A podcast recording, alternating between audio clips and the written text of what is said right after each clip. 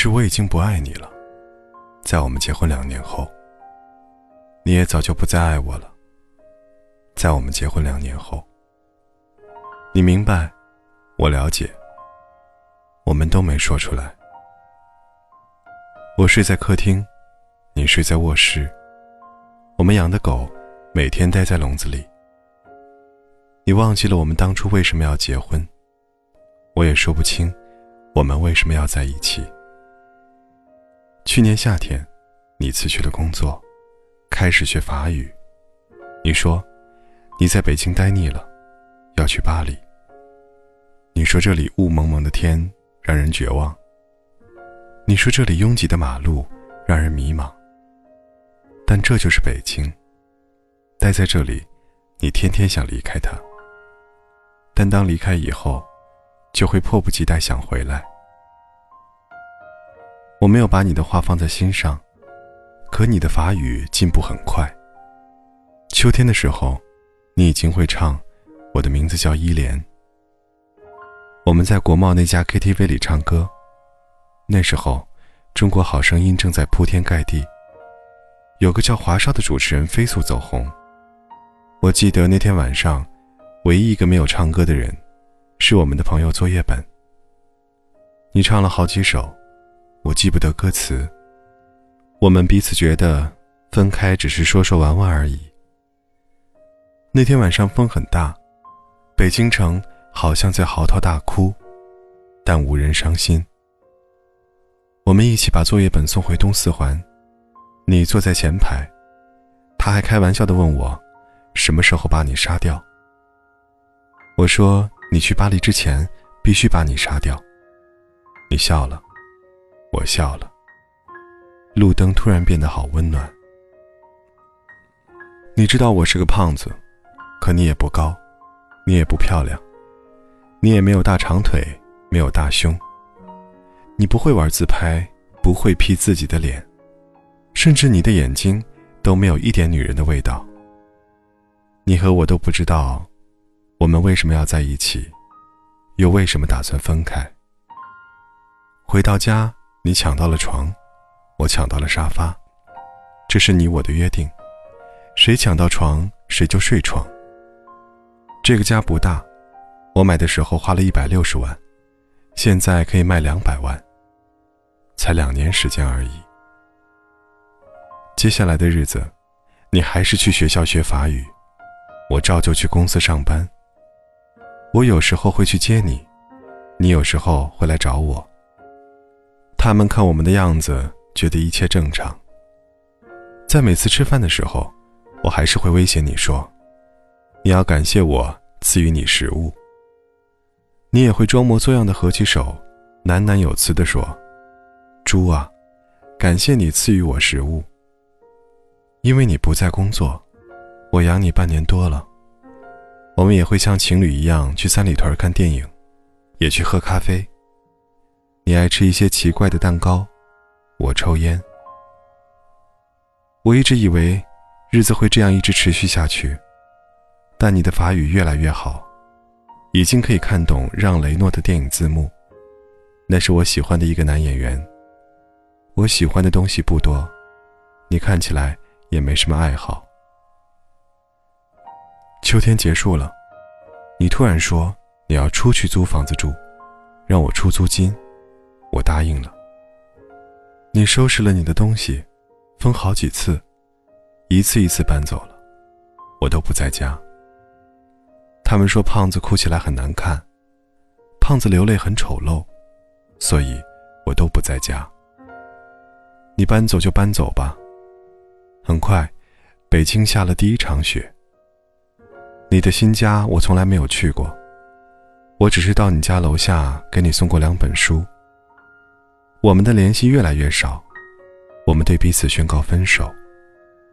好像是我们都获得了解放，得到了自由。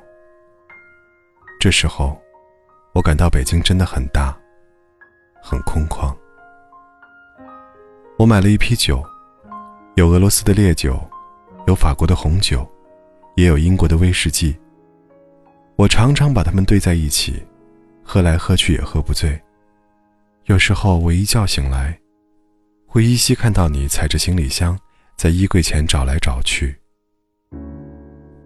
你有了男朋友，我也开始用各种软件，微信、陌陌，甚至我注册一些婚恋交友网站。我开始打扮自己，我穿起靴子、风衣、围巾，我买了各种大牌腰带， H 字母的、G 字母的、Z 字母的我都有。我也学着他们的样子，鼻子上架起一副无片黑色镜框。作业本嘲笑我说，越来越像一个港怂了。北京下第二场雪的时候吧，我找到了女朋友，皮肤白净，大长腿，脾气泼辣，有翘臀。她甩开你十条街。从这以后，我们彼此不再有联系，我懒得理你。我从朋友那里得知，你的法语考试通过了，你的法国大学也寄来了通知书，你的签证也过了。我从来都不相信这些是真的，直到你回家取走最后一件行李。那天刮着大风，作业本终于突破了他的人生，出国并且从国外安全回来。他洋洋自得地跟我说着奇闻怪事，我一句都没听进去。我跟他说，你就要去巴黎了，来见最后一面吧。我们三个人一起去三里屯吃饭，一家川菜馆，辣得我难受。你吃得很开心，我吃了三口，再也吃不下去。我看着你们俩吃得杯盘狼藉，一个劲地抽烟，假装我很忙的样子，不停地看手机。三里屯广场上大约有上千人在走来走去，我跟你也经常在这里走来走去。我们一起去过的影碟店已经关了门，我们吃过多次的麻辣烫，如今也冷冷清清。我们去过无数次的苹果店，却照样人满为患。你说，你给我买个硬盘吧，我要用来拷电影。我去给你买了最贵的，一千五百块。你说，把你的录音机给我吧，我给了你。你说，把你的相机给我吧，我给了你。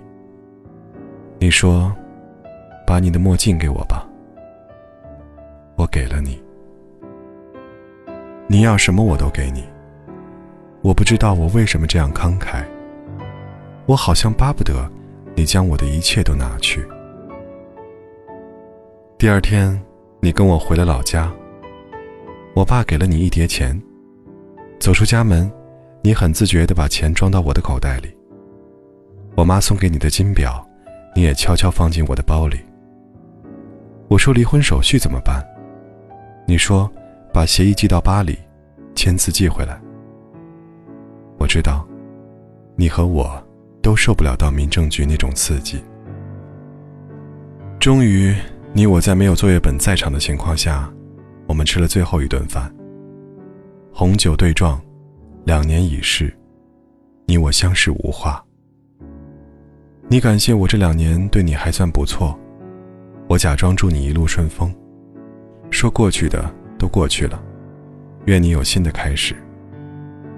我到此时才明白，原来电影里那些感人的离别镜头都是假的，什么抱头痛哭、诉说衷肠，在现实中都是不存在的。我以为我不会觉得难过，直到这顿饭吃完，我突然发现，你我都没有动筷子。我只是不停地问你，房子租好了没有？学校安排好没有？带好药没有？手机、相机、录音机充满电没有？护照、机票放好没有？我问的都是这些话，你说我唧唧歪歪、絮絮叨叨，不像前任老公，像前任老爸。你看，我从来就没有说过一句挽留你的话，我们竟然也都没有挽留过彼此。照样是我买单，我在心里说，这是我最后一次为你买单了，这也是你跟我吃的最后一顿饭。第二天，我没有送你去机场，我知道，送你去的那个人不应是我。我还是去了机场。我躲在 T 三的一个角落，我想着再多看你一眼。你长得不漂亮，你没有大长腿，你没有大胸，你皮肤不白，你个子很矮，可我就想再看你一眼。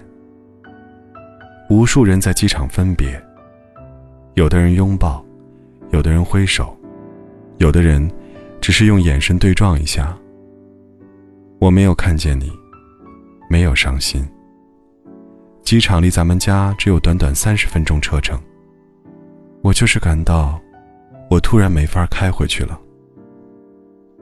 我在车里坐了好久，天上的飞机不停飞走，也有飞机不断降落。我忽然有一种，我是在这里等你回来的感觉。你的航班已经飞走很久了。机场从没有几个人，到人越来越多，再到人越来越少。太阳从东边走到南边，又到西边。我最终还是回了家。我坐在沙发上，这时我发现咱们只有六十平米的家是那样大，那样空旷。那两只狗安静地待在笼子里，好像也不饿的样子。我的女友今晚没来，你的男友也没陪你去巴黎。我们两个看来都有寄托的人，在这个日子竟然都是形单影只。你知道在北京最怕的是什么吗？没有人陪。所以簋街总是有那么多人在吃饭，所以这个城市连空气都在拼命变得拥挤。一周以后，作业本突然问我，伤感期过了没有？我说还没。他说他一直不信你去了巴黎。我也不信，但的确你去了巴黎，我留在北京，我们不再有联系。就像一场梦，你悄无声息地出现，从陌生人到过路人，最终悄无声息地消失。今晚的北京，外面的大风像疯了一样嚎啕大哭，暖气已经停了，真冷。我永远不会为你而哭，也不会掉眼泪。他们说，胖子哭起来很难看，掉起泪来很丑